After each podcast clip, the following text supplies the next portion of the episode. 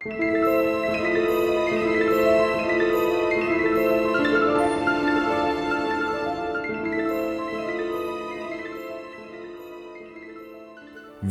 til Forlæst, podcasten, hvor vi lytter os tilbage i tiden på jagt efter de fortællinger, som stadig kan vækkes til live. Mit navn er Bjarke Sølverbæk, og jeg er din rejsefører gennem den danske litteraturhistorie.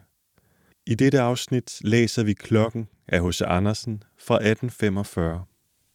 Mange af H.C. Andersens tidlige eventyr var baseret på forlæg, men om netop klokken skriver H.C. Andersen, at det, ligesom nu næsten alle efterfølgende eventyr og historier, er egen opfindelse. De lå i tanken som et frøkorn, der behøvedes kun en stemning, en solstråle, en malurtdråbe, og de blev blomst. God fornøjelse.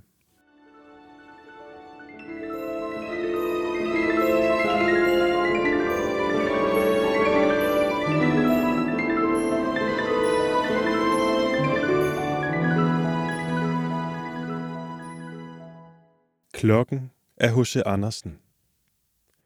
Om aftenen i de snævre gader i den store by, når solen gik ned og skyerne skinnede som guld op mellem skorstenene, hørte tit snart den ene, snart den anden en underlig lyd, ligesom klangen af en kirkeklokke, men det var kun et øjeblik, den hørtes. For der var sådan en rumlen med vogne og sådan råben, og det forstyrrer. Nu ringer aftenklokken, sagde man. Nu går solen ned. De, som gik uden for byen, hvor husene lå længere fra hinanden, med haver og små marker, så aftenhimlen endnu prægtigere og hørte langt stærkere klangen af klokken. Det var som kom lyden fra en kirke dybt inde i den stille, duften skov, og folk så derhen og blev ganske højtidelige. Nu gik mange tider. Den ene sagde til den anden, må der er en kirke derude i skoven, den klokke har dog en underlig dejlig klang. Skulle vi ikke tage derud og se lidt nærmere på den? Og de rige folk, de kørte, og de fattige, de gik.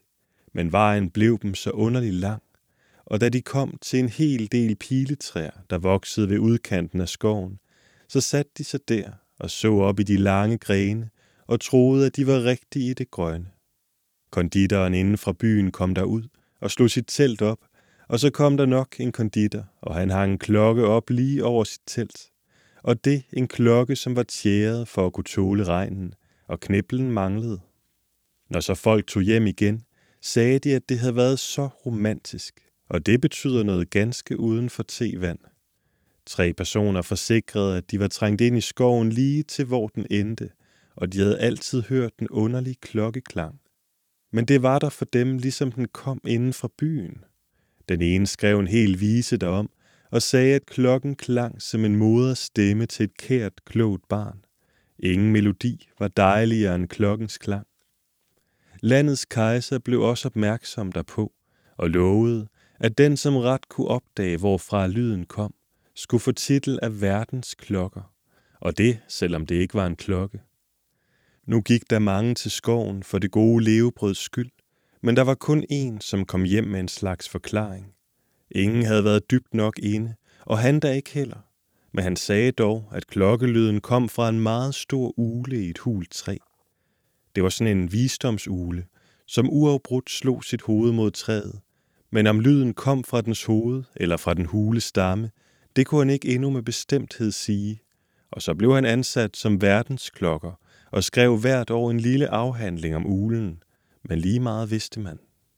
Nu var det just en konfirmationsdag. Præsten havde talt så smukt og inderligt.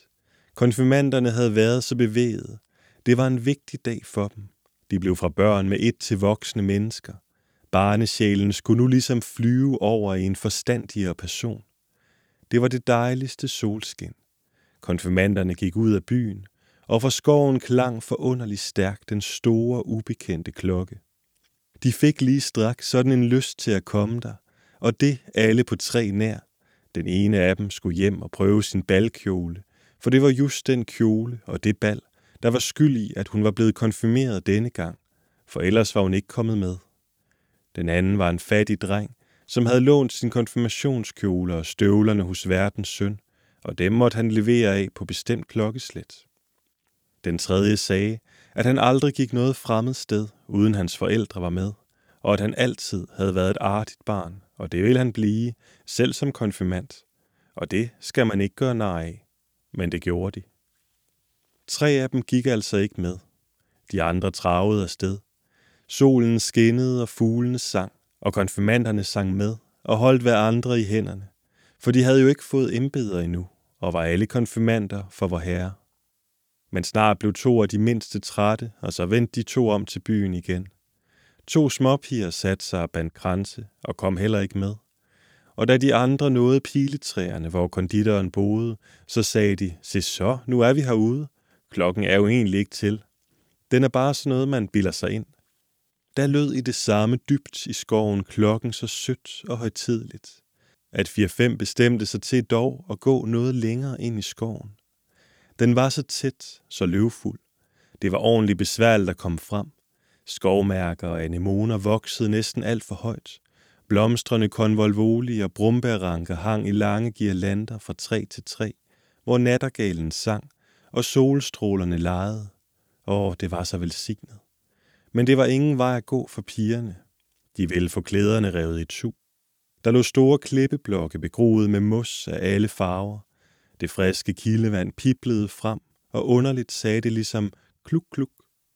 Øh, det skulle dog ikke være klokken, sagde en af konfirmanderne, og lagde sig ned og hørte efter. Øh, det må man rigtig studere. Og så blev han og lod de andre gå. De kom til et hus af bark og grene. Et stort træ med vilde æbler hældede sig hen over det, som ville ryste hele sin velsignelse ud over taget, der blomstrede med roser. De lange grene lå lige hen over gavlen, og på den hang en lille klokke. Skulle det være den, man havde hørt om? Ja, derom var de alle enige, på en nær. Han sagde, at den klokke var for lille og fin til at kunne høre så langt borte, som de havde hørt den. Og det var ganske andre toner, som således rørte et menneskehjerte. Han, som talte, var en kongesøn, og så sagde de andre, sådan en vil nu altid være klogere. Så lod de ham gå alene, og alt som han gik, blev hans bryst mere og mere opfyldt af skovensomheden. Men endnu hørte han den lille klokke, som de andre var så fornøjet med.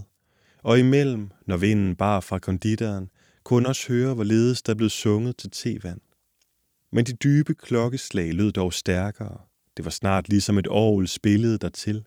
Lyden kom fra venstre, fra den side, på hvilken hjertet sidder. Nu raslede det i busken, og der stod en lille dreng foran kongesønnen. En dreng i træsko, og med en trøje så kort, at man ret kunne se, hvor lange håndled han havde. De kendte begge hinanden. Drengen var just den af konfirmanderne, som ikke kunne komme med, fordi han skulle hjem og levere trøje og støvler af til verdens søn.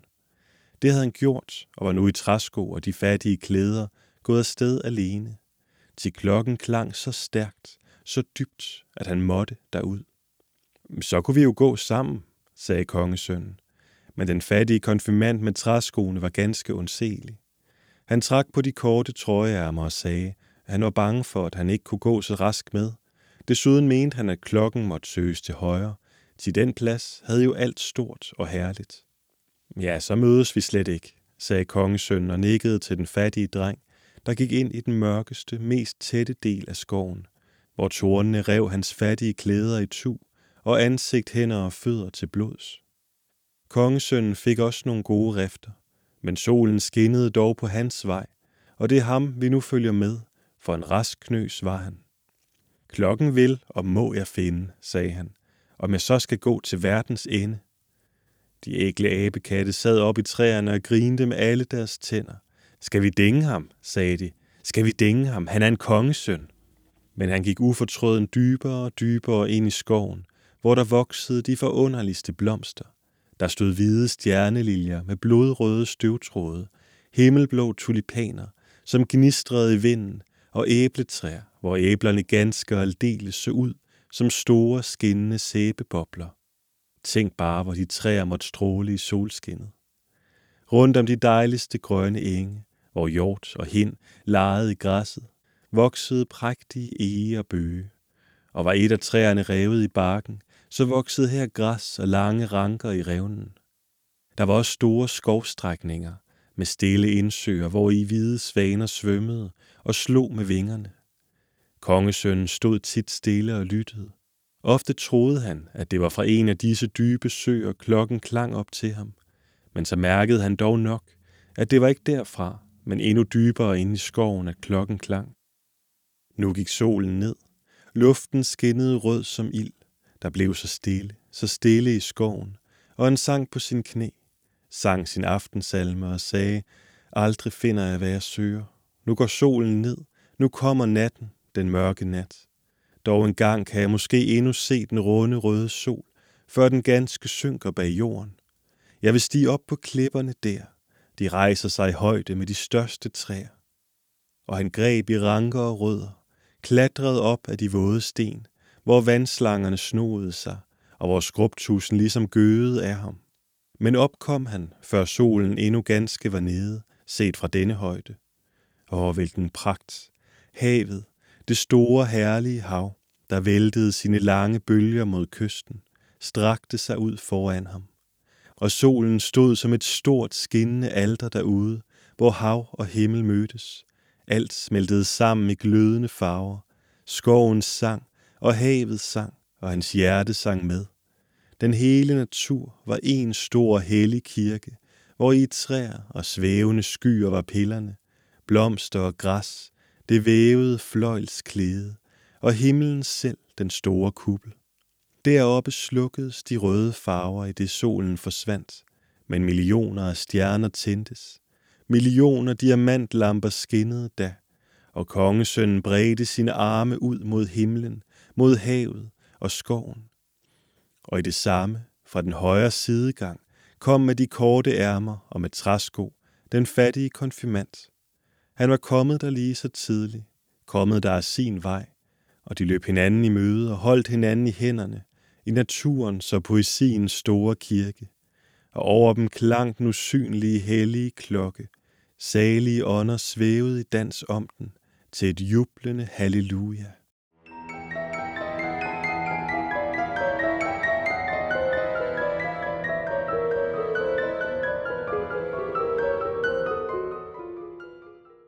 I Testrup Højskoles samlingssal er der på østvæggen et stort vægmaleri malet af Holmer Trier, der afbilleder scener fra H.C. Andersens klokken.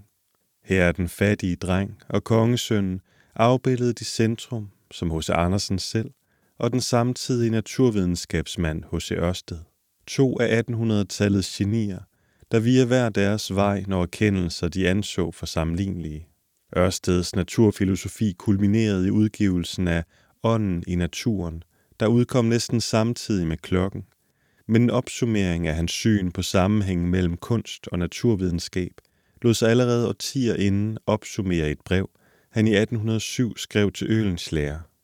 Vi har uddannet os på ganske ulige veje, du på kunstens, jeg på videnskabens. På hin kan man, indtil man når den største fuldendelse, nøjes i mange henseender med følelser og anelser, sikker ved at hovere instinkts ledelse. På denne derimod må intet skridt gøres, uden at belyse alt med fornuftens fakkel. En ung videnskabsmand, som lader sig nøje med uforståede eller halvt forståede sætninger, og derpå bygger videre, kan umuligt opnå nogen grundig lærdom.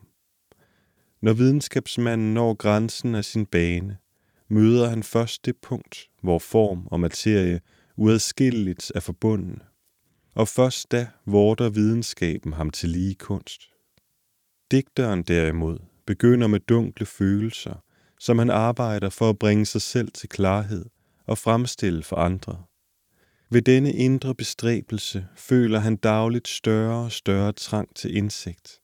Han erhverver sådan og vækkes bestandigt mere og mere til fornuftklarhed. Når han har nået grænsen af sin bane, sammensmelter ham kunsten med videnskaben. Således skiller digteren og tænkeren sig ad ved begyndelsen af deres vej, for ved enden og omfavne hinanden. Andersen virker til at tilslutte sig Ørsteds naturfilosofiske syn i slutningen af klokken, hvor naturen åbner sig for dem begge. Indsigter og dannelse går via mange veje og omveje, og derfor er det nok det mest passende af hos Andersens eventyr for en højskole at identificere sig med. Tak fordi du lyttede med. På genhør.